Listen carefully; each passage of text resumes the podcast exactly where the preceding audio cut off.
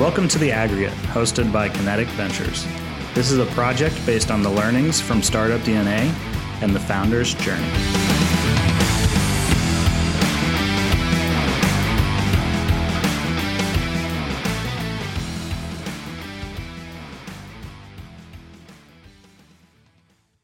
On today's episode, we talk to Elise Tresley, CEO of Realm Foods, as she shares her journey and learnings. I really enjoyed hearing your story from Wall Street to being a two time founder, as well as digging into what it's like to be a female entrepreneur. Elise, welcome. Hi, Chris. Thank you. Excited well, to be here. Yeah, thanks for joining. Uh, it'd be great if you could give listeners just a little background on yourself, both kind of the backstory of Realm Foods and then uh, what you did prior. Yeah, um, I guess I can start uh, from from the beginning. Uh, feel free to cut me off, though. As you know, I can be long winded. Um, no. Um, so I grew up in Iowa. Uh, went out to New York to start my career um, after college. Um, I'd actually interned for Lehman Brothers right before they went bankrupt. So that was in 2008. Very interesting time to be there um, but ended up going out full time to work for Barclays. I, I started out on the trading floor, so traded tech stocks for the first year out of school, and then moved over to more of a proprietary research role within the same group.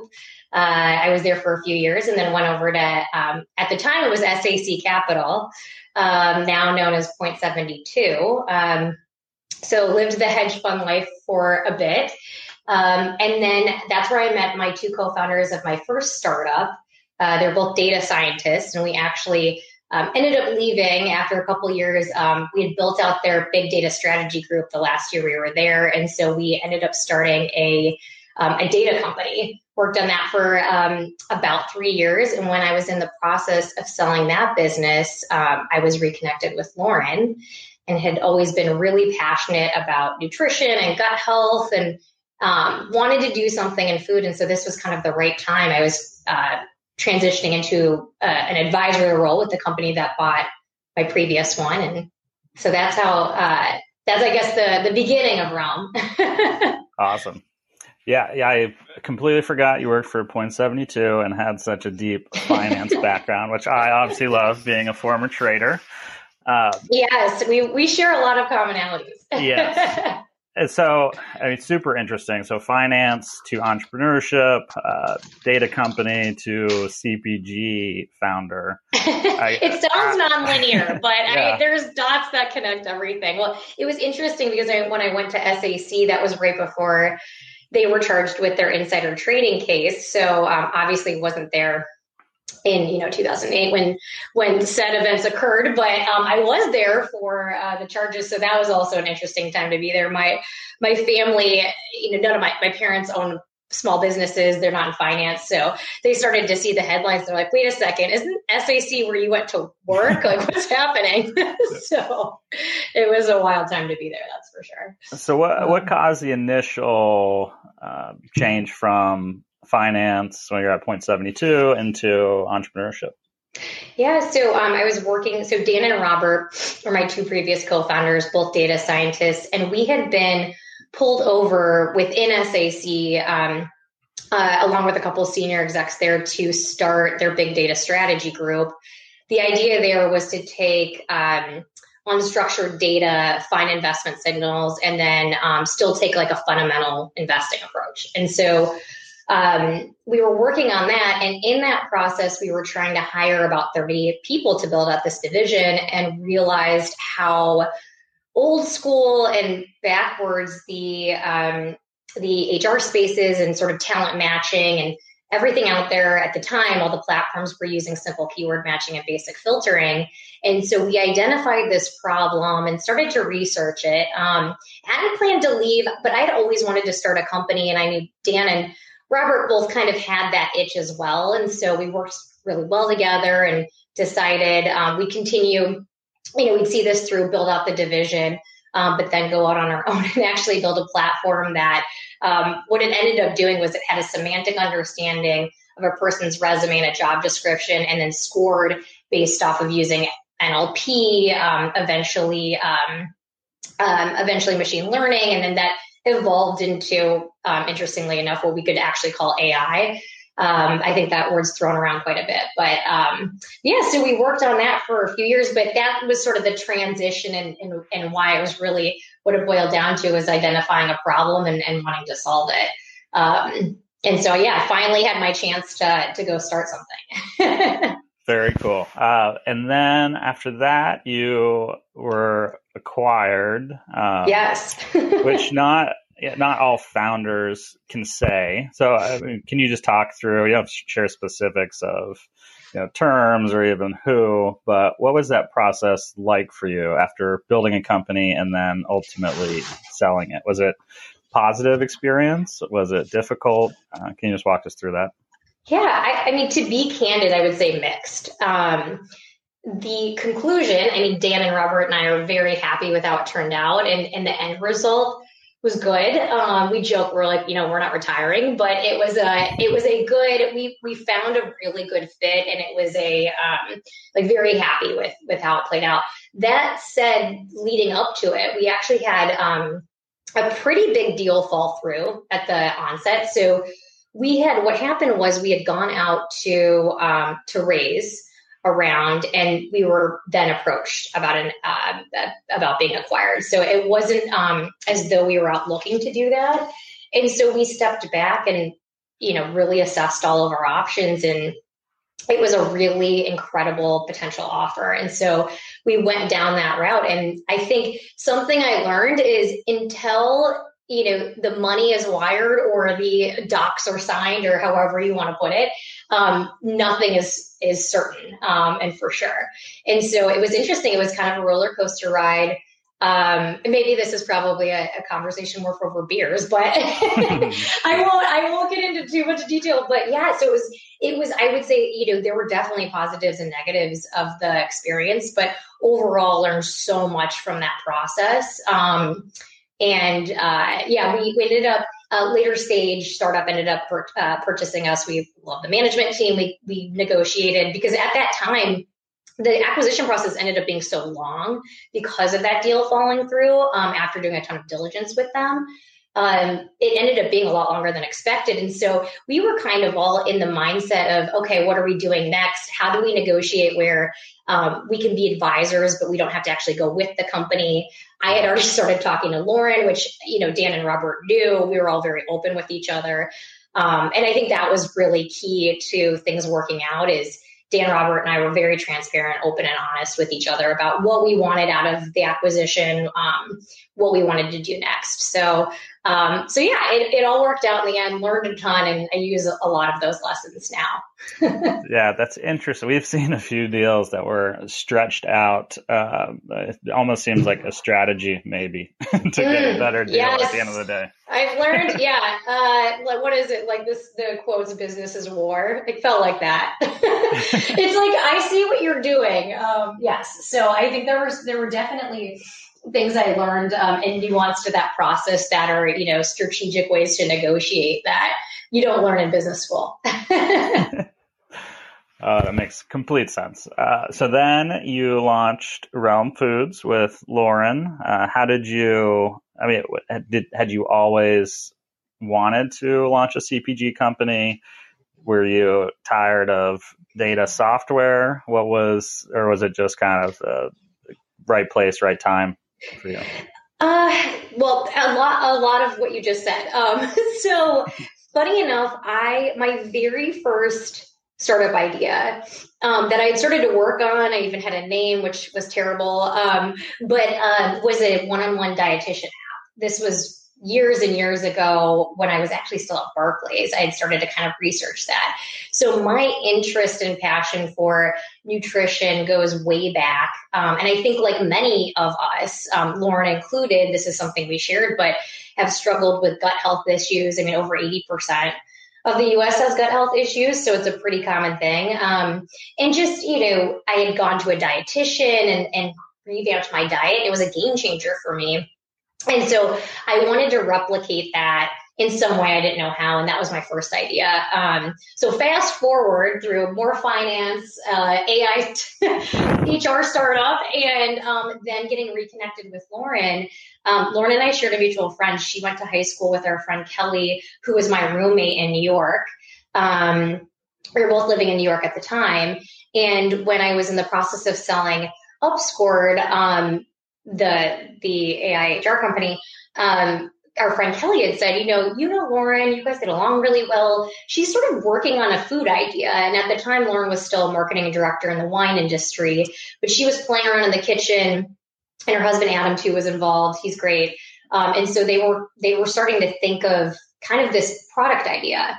And she's like, you know, you're always talking about this is Kelly. You're always talking about gut health and you know food and what, what I should be eating. You know, you you guys need to like grab dinner. And so that was the start. We started talking about um, just the food business in general and how you know preservatives are in everything and how it doesn't have to be that way. And um, started talking about the you know the actual idea. And so, like I said, Lauren was working on it, um, but we shared this pain point of um, you know those mornings when um, well back pre-covid you know you're running out the door or now you're running to your desk to hop on a conference call and you grab kind of a coffee and a bagel and cream cheese or whatever's around for breakfast or maybe you don't even eat at all. That was you know us. We were skipping breakfast constantly um, and then you feel hungry, you're in a bad mood, you know, you're then reaching for whatever junk later in the day is around. And that was really the, the pain point we were experiencing as we knew we needed to eat healthy, but there really wasn't, um,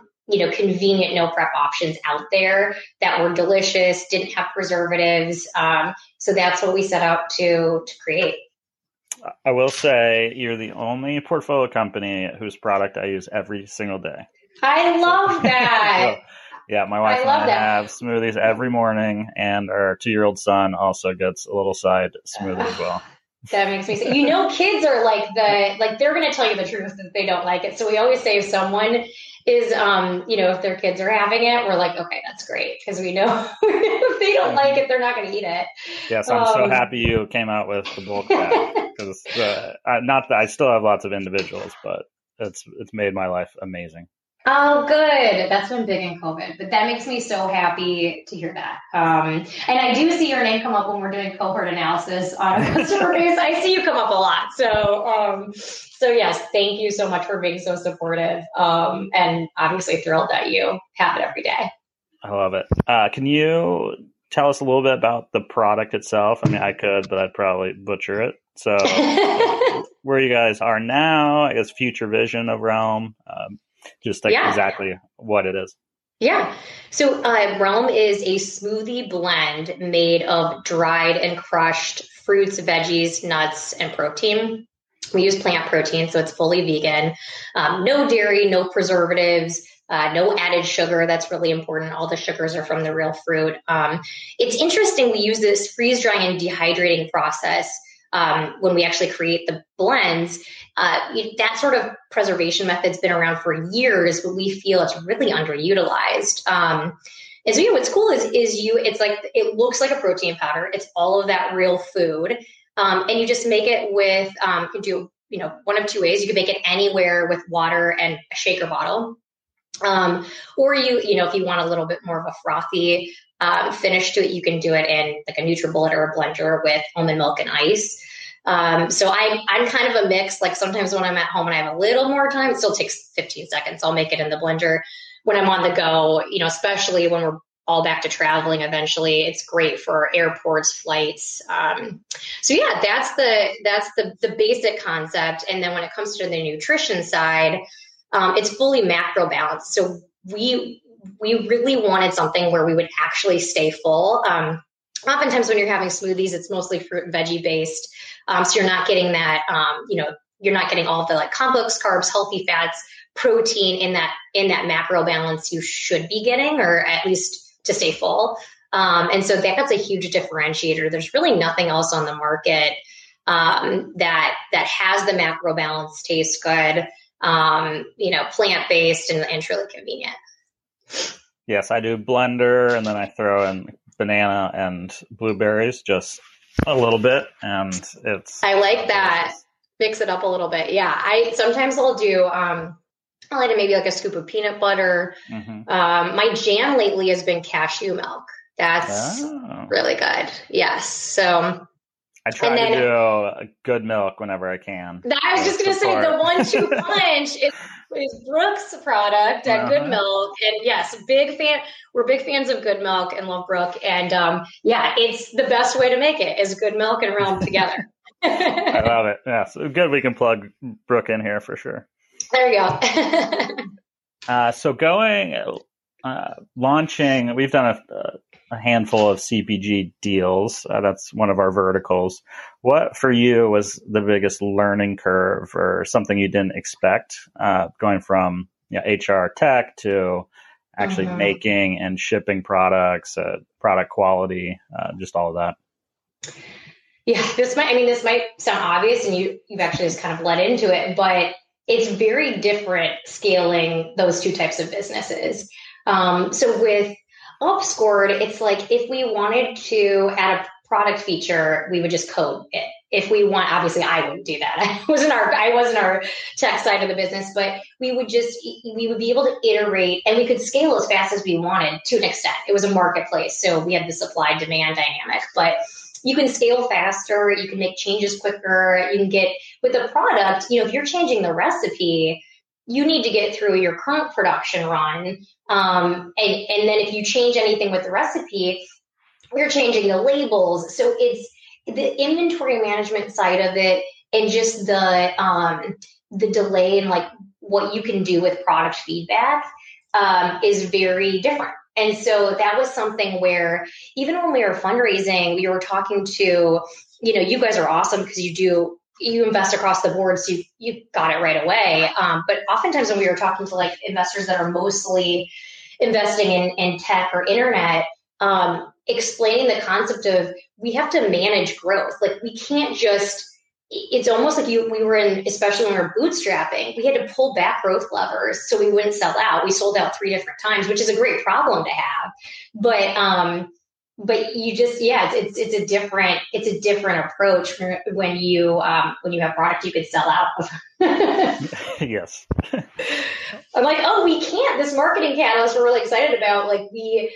um, we have to time this right with our next production run. Now that we have funding it's it's much easier. Bootstrapping the business was um, you know a lot different. We bootstrapped upscored, upscored in the beginning as well um, you know, when you don't have that upfront capital, you can't get into production as fast. Um, now it's a different story. We're doing larger production runs and, um, you know, we've tightened up the supply chain and things like that. But um, so it's all very doable to scale quickly. Um, but when you're bootstrapping, it's a lot harder. if you had to launch one, if let's say you're starting a company, Realm and Upscore or don't didn't exist, don't exist what would you do? Do you have like, would you do a different industry or have you really gravitated towards one or the other? At Realm, hands down. I mean, I loved working. My co-founders of um, uh, of Upscored like loved working with them, so that's that's definitely not a knock on the team by any means. We had a blast, but um, but as far as the team we have now with Realm, the product, I mean, I'm obviously consuming it every day. So there's there's something different when, you know, you're you're solving a pain point that you experienced and you you know, you, you with hiring, it's like that's something that we did experience. Um, but being so passionate about the industry, being a consumer of the product, um, I think that's the one of the biggest learnings um, for me now being on the second startup is you have to just be obsessed with uh, the industry, the problem, you know, super jazzed and passionate about um, what you're doing. Because when you know the times are tough or you're problem solving, it's like that's what you always go back to. Um, so yeah, hands down, I always want to be in this space. Um, I just, I love it. I finally feel like you know after a couple different jobs in finance, after starting a tech company, I'm like, no, I finally feel at home. Like this is what I'm meant to be doing. I love to hear that. I'm still, uh, I think venture is it for me, but I'm still figuring out. well, we're all like, it's like I always joke with everyone. I'm like, what do you like? What do I want to be when I grow up? But, um, mm-hmm. but yeah, generally speaking, I, I yeah, I just Eh, finally feel like I'm I'm right where I should be. Uh, when we invested, you were doing you're going through a rebrand, and that's something a lot of times we invest uh, a little later, eh, where I think companies have kind of either solidified branding and even name of the company. So it was interesting for me to see. And I think that's something everyone struggles with. Every even at Kinetic, we talk about it all the time. Do should we focus on our persona, like target personas, and our brand mission, and just general voice? What was the? Can you talk people through the rebranding process and what what you learned from that? Mm-hmm. Um, definitely. So it, it started with something that actually maybe would sound very simple, but um, then you peel back the onion and you realize a lot of things that you can change and improve. But we actually we started by just wanting to change the name. Um, and the the catalyst to that was so the the name previously was Meal M E L E with a macron over the E. Um, Pronunciation, by the way, is very important with the name. So we came. That was a lesson we learned. I didn't even is, know that was called a macron or whatever you just said. I, neither did I actually. Um, so it's it, it's a, it was clever because it, it, was the origin of the word meal. Um, there were a lot of cool things about it. Short, you know, a little bit different. Um, but what we found was um, people couldn't pronounce it, and they were also pronouncing it differently. So we couldn't even lean into you know, the mispronunciation. So people would say melee or melee. And again, like hindsight's 2020, this is going to sound very obvious, but th- there's no way that that can't be affecting word of mouth. If people, the conversation should be, here's the name of the company, the product's awesome, you should try it. Not, I think it's melee or melee. I'm not sure. And like when you think if people do say it right, if someone goes to Google it, then they may be Googling meal. So we were finding when we started to dig deeper, like our SEO results and things like that, search queries. Um, it started to, like, all the data started to kind of pile up that we needed to make a change.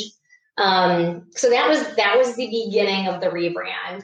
And then when we started thinking about, you know, we're we're very focused on our customers. We're always having one-on-one conversations and surveying them and looking at the data and kind of marrying that all together to to form conclusions. Um, and, and how we need to evolve and, and things we need to, to be doing on the product side, et cetera. And so um, we we started to realize like okay we've been on the market for a while now we know so much more about our customers like we launched we gathered data and now we know a lot more why not refine the branding to to fit her and and and continue to to improve um, you know the look feel and the way we're communicating with her and so that was sort of how it evolved into a full on rebrand.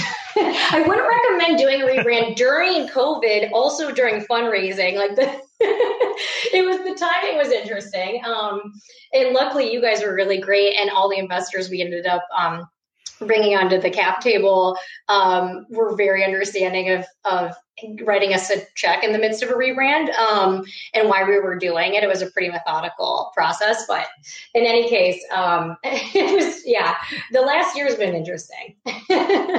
yeah, well, even you had labels and you're already shipping it and had mm-hmm. customers. Uh, well, then inventory. The same thing mm-hmm. as with you know with tech. It's like a name change and a rebrand. Um, of course, there's a lot involved with that, but yeah, with us, it's like we had to sell out of the old product luckily we were still you know in the midst of like bootstrapping and bringing in um, investors so we kept selling out. So we were actually like okay we can do this a little quicker than we expected because we're selling faster than we, we thought. So that was i guess a good thing.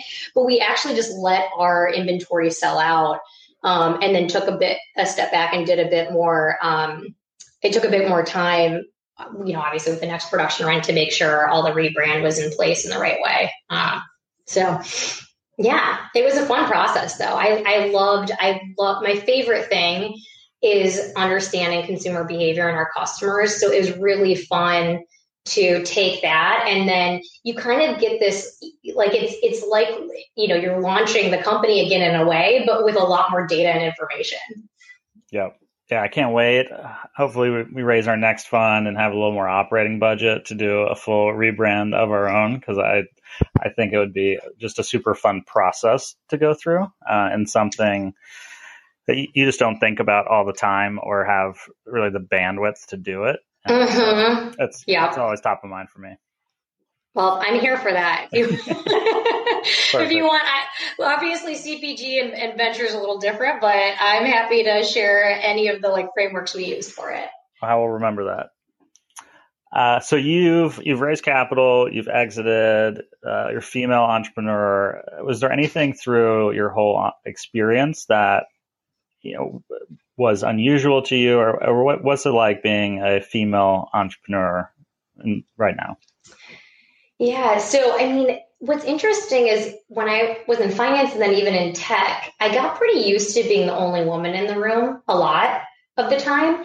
And so what I loved about this experience, and this is very specific to me, but um, Lauren actually is the first female I've worked directly with. Like obviously I've worked I worked with women in finance and tech in different capacities, but like literally my teams have always been men. And so that's been really fun. Um, and we actually, our first two hires, and this wasn't on purpose, but they're both women as well. Um, and so that's been really fun. I do feel like in CPG, there's a little bit more diversity. I, I don't know the stats, but it feels like there's more female founders. Um, and so I guess that's just an observation and something that's been different for me. I will say though, as a whole, there's still a huge problem. I mean, you know, it's something like 2% of funding um, goes to women led startups. And it's not as though we're out there or not out there. It's not, it's not a pipeline issue. Um, there's not 2% of the companies raising out there that are, that are, you know, only 2% that are women. So um, there's still a major problem. And what I always think is kind of interesting um, is uh, I had always sort of identified myself as um, even with the previous company as just a founder or um, you know a boss or whatever. Um, I, I hope there's a day where we don't need to identify ourselves as female founder or women led business. I think it's absolutely necessary now because um, there's recognition of this problem. And so you know calling it out that hey i'm a female founder um, you know people are paying more attention but i hope someday it's just you know i'm just founder um, so we'll, we'll see but we're, you know, we're Lauren and I are both very passionate about um, uh, hopefully, you know, the the I guess these industries as a whole getting to, to parity. That's interesting you say that. Yeah, I struggle with it in the venture ecosystem as well. Uh, the last two years, there's been a large number of only funds that are only concentrated on certain demographics. And while I, I that's obviously needed uh, based on the current funding situation, it's still such a small pool of money. So it's saying, mm-hmm. well, Elise, why don't you go talk to this female venture fund that only invests in women founders that, you know, they've just raised $5 million versus all of the capital is still controlled by, you know, a handful of funds that it just, it, it isn't in my mind addressing the problem. Whereas Completely agree. All funds should deploy some sort of strategy and yeah, hiring is a component to it, uh, especially since venture is solely a human capital driven industry. Mm-hmm. But there's so many other things you can do. And obviously, I'm biased. We use an automated process, and uh, Wendell doesn't know race, age, or gender. Uh, but it's just, yeah, I don't think the solution is only fun. Just like you shouldn't have to say you're a female founder to qualify for uh, funding. That's why I loved. I mean, I loved the process with Wendell. We can get into that later. But what I yeah, loved about what about you Wendell process now. Well, I, I think you hit on a huge point. It's there. We all have to acknowledge there's unconscious bias. Um, you know, we oftentimes places hire people that look, you know, look like them. It, it you know, it's it's just this removing this unconscious bias is a, is a huge thing. And and while I agree, you know, the only funds are are important and necessary. Um, the the problems within these bigger funds um, need to be addressed, and I think that's so cool and innovative what you're doing with Wendell. And actually, similarly with Upscored, with hiring, part of our process using data science as well was to remove that unconscious bias and actually score people based on a deeper skill set um, outside of you know name, age, um, et cetera, gender. Um, so I, I, yeah, I love what you're doing. So excited to talk about that. so what was uh, so for anyone that doesn't know, uh, Kinetic uses or has built software called Wendell that automates the initial due diligence process. And what what we use it for is it's really a filtering tool where Wendell tells us which deals we're more likely to invest in. So if companies Wendell recommends, we end up investing in, I believe it's now close to 30%. So that's saying of companies that we talk to, like human to human, we're likely to do 30% of those deals compared to the venture average is about 0.5%. Uh, so it's really, I mean, we're just trying to increase efficiency and it's not saying that any company we pass on is bad or uh, nothing of that sort, but it's saying, you know, these companies that it's saying yes to, we're, we're just much more likely to do. So what was, I guess you've been through a couple fundraisings, two companies. How was the process for you compared to uh, traditional fundraising? I loved it. It was re- it was refreshing and, and very efficient. Um, so uh, your process is, I, I mean, it, the the actual like, questionnaire and and Wendell um, assessment is is is pretty quick. Um, so that's great in itself. The results were like scarily, you know, on point. Uh, when Lauren and I took our, you know, and I I probably even have more of a hesitation when it comes to data science and AI because I was in the weeds on that for so many years that we got really um, we got really frustrated when people would say, "Oh yeah, we're your companies would say we're using AI," and like clearly that's not the case, or using data science, and and clearly it was very like you know simple technology. So I think I probably. Uh, you know, not intentionally, but approached it thinking, okay, like let's let's see here how this does. And um, Lauren and I uh, were, you know, sort of bat. We're like, this is just, it's just it, very very accurate. So I was a my DNA profile is a problem solver. Um, but just even the even the details and the nuance that you you gave us about us and the and the company as a whole um, was was spot on. So um, uh, anyway, that was a very interesting part of the process. And then I loved how we got our individual assessments, but then we also got a, a an entire you know sort of profile rundown of the company. Um, so that's helpful it, it was not just it was not just efficient, but also as Lauren and I think about how we work together, and then we've now had our Lisa and Gina, our, our full time hires. They they've taken it, um, as you know, and you you sort of you, you use it and how you you understand when someone's responding to something in a certain way. Um, that you know when you know more about their personality type um, and how they work and what their strengths and weaknesses are, it, it really makes a more um, harmonious uh, sort of partnership and work environment amongst the team. So uh, we've been using it in that way too. Yeah, I believe Lauren. Well, I know Lauren's an influencer. We're doing all this work around dynamic duos and what is the best like one two founding profile match, and just for relationship, even. Uh, there's some technical things we're looking into as well, but yes, problem solver, influencer, very good one two punch. Great. and I'm also a problem solver, so I'm a little biased, but uh, one of my favorite profiles. I, I, me too. me too. Uh, so, what from we've we have our own LPs, we fundraise, we we see things we would like to change.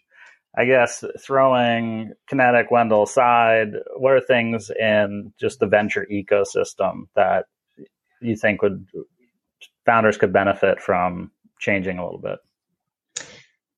That's a great question. Um, I wish that everyone we talk to uh, was as efficient uh, as as you guys. Um, I think a better process up front for for assessing whether a on on the investor side whether a deal is going to make sense for them um, and for the founders you know whether an investor is going to be a right fit i i just feel there's there's sort of this messy long process of kind of almost dating where you have a conversation and then you know all of a sudden it's three conversations later and um, then sometimes you ultimately get to a no. And the reason sometimes is something that was very obvious up front. Like you don't, um, we have a revenue benchmark and you're not there.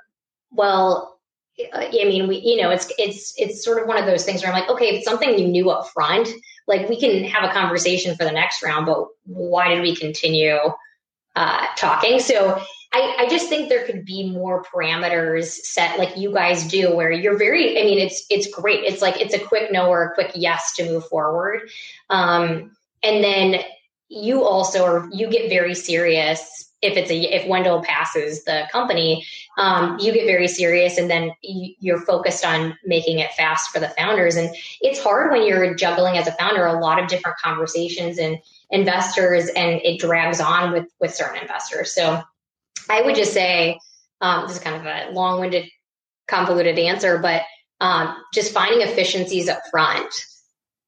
Yeah, I, but even we have this, and the no is still hard, even though we have this automated, super straightforward process where it's yes or no. And so I can't imagine without that. Uh, there's just there's so many. You know, we talked about biases coming through. You, know, you really like founders a lot of the time and don't want to hurt their feelings. So, yeah, I, it's crazy. It would be so hard for me to get to the no without mm. you know every company going through the same thing. Right, right. Yeah. And I think, you know, as founders, it's on us too to do the same where I don't, you know, when I go started the fundraising process, I had a detailed spreadsheet. I didn't reach out to anyone that, you know, wouldn't make sense. So they had to be a fund or an angel investor who was already investing either in the space or, um, and also um, at the right stage, et cetera. So it is on the founders um, to do their diligence up front as well. But um, yeah, it can be a it's it's it is a big distraction from the business to be blunt. yes, well, and that's I think everyone always reads about the anomalies or outliers of company a great idea. Well, if you take Clubhouse, which is the most you know, recent example of hundred million dollar company just based on idea. yeah. Everyone reads about that, but the actual process, I mean, is months. You know, for us, launching a venture fund, raising this fund took 18 months total, which is a little longer than startups. But yeah, the the process is so hard. Oh yeah, I it's crazy. I've learned a little bit more about the fundraising process for funds, and I think I hadn't realized that it's it is such a long process. Mm-hmm. Well, and just operating, but like so much of it is shared experiences with founders, just what they go through. And I mm-hmm. don't think founders quite realize that, that, you know, in terms of, you know, low salary, mostly equity and upside if things go well and tough decisions because you don't have large operating budgets. Uh, I don't know. I, I think investors, at least you know, call it fund sub 50, 100 million. Uh, it's such a similar environment and work life that uh, founders don't always appreciate, which is entertaining. I think you also have the challenge. I can see that, by the way, because people don't realize you the money doesn't just appear out of thin air um, for funds. Um, well, and you also have the challenge of oftentimes, I think, raising the next fund before you know there's been a, a good amount of exits because you're what mm-hmm. five to ten years is the usual exit time frame. Sometimes you're raising the next fund before that that time has lapsed. So I imagine it's really hard because you can obviously report on how the companies are doing, but um, at least when you're raising a you're um, fundraising for a startup, unless it's just off of an idea, you have traction to show. Um, sales or whatever, you know, users, whatever that may be. I feel like it's got to be tough for a fund when you know you're you're raising a couple years in maybe to the previous yeah, don't, fund. Don't make me go back there. We just closed our latest one. I don't want. to Congratulations! That's huge. That's awesome. Uh, well, this has been great. Any parting thoughts, words of wisdoms for uh, potential startups, founders, uh, especially in the CPG space? Um, so yeah, I think two quick lessons that I learned the first go around. So not necessarily specific to CPG. Um, one being, I think early on, once you know what you're building and you you know you're building something that's needed, I think identifying skill gaps and then bringing on either advisors or team members or whoever, whomever that may be um, to help fill those skill gaps. I think with my first company, we had this sort of bootstrapping mentality where we wanted to do everything ourselves and um, maybe ignorantly didn't didn't have that conversation. And we, we brought on one advisor when we could, could have used more. And so with realm we approached that very differently. We figured out early on where our, our um, skill gaps were and then we brought on experts in those areas. Um, so i think asking for help um, is is not just okay it's necessary. And then secondly which is kind of in the same vein um, having a support system of either other founders outside of your co-founder or if you're a sole founder um, having you know friends that are going through the same experience and being able to talk about that has been really important for me. So i was in we did an accelerator it was a zero equity accelerator early on out of New York um, with Upscored. And I've stayed very close friends with two of the founders in my class. And we just we can chat about anything from specific business problems to you know more personal stuff um, and i think that support system has been really huge so i would say uh, both kind of fall under that you know be okay with asking for help uh, mentality uh, that's great is there you did an accelerator anywhere else you can think of to meet other people other co-founders or not co-founders, other founders that you can bounce things off of? Well, you guys are great with introing us to other portfolio um, company founders. So I think if you have investors asking them if there would be someone good within their portfolio to talk to, that's one way. If you're pre fundraising, um, gosh, without with COVID, there's obviously not really meetups happening. Um, but there's different there's different Slack groups and and places where um, you know you can I guess sign up and, and, then just reaching out to someone saying, Hey, I think we have a, a lot in common. Or I, I, don't think a cold email is a bad idea either. You see someone in your space, they're doing something cool, just reaching out and saying, Hey, we'd love to have a call. Um, I think I think when we're things are opening back up again, it'll be easier to just grab coffee. That's probably the more normal thing um, in a normal world. um, but yeah, I think just being open to um, to just reaching out to people is also a good way. Yeah, I agree. And it's what I was just thinking. I was like, well, it would be great for us to actually meet in person sometime as well. Yes. It's so strange. It's so strange. Um, we it's interesting when we've so half of our fundraising was done pre-COVID, and we were um, like in the midst of calling our kind of first round of checks the week the world flipped upside down in mid March last year. And um, so half of our fundraising, like we've met investors in person, and the other half we haven't. So it's just a bizarre dynamic. We, we yes. rarely meet any founders to, at this point, but it's getting we have so many now, and like they're starting to be concentrated where we feel like we need to start doing some trips and actually meeting them in person. That would be fun. We're we're always down to to do that. All right. Well, we will get it on the books. Thank you so much for joining me. I love your background, uh, your story, and um, it's been great getting to know you. Thanks so much, Chris. Same, and, and really appreciate it. All right. Thanks, Luke.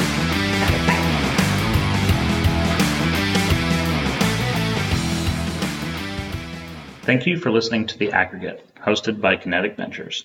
Kinetic Ventures is an early stage VC that is disrupting venture capital by replacing the pitch with an automated, data driven approach.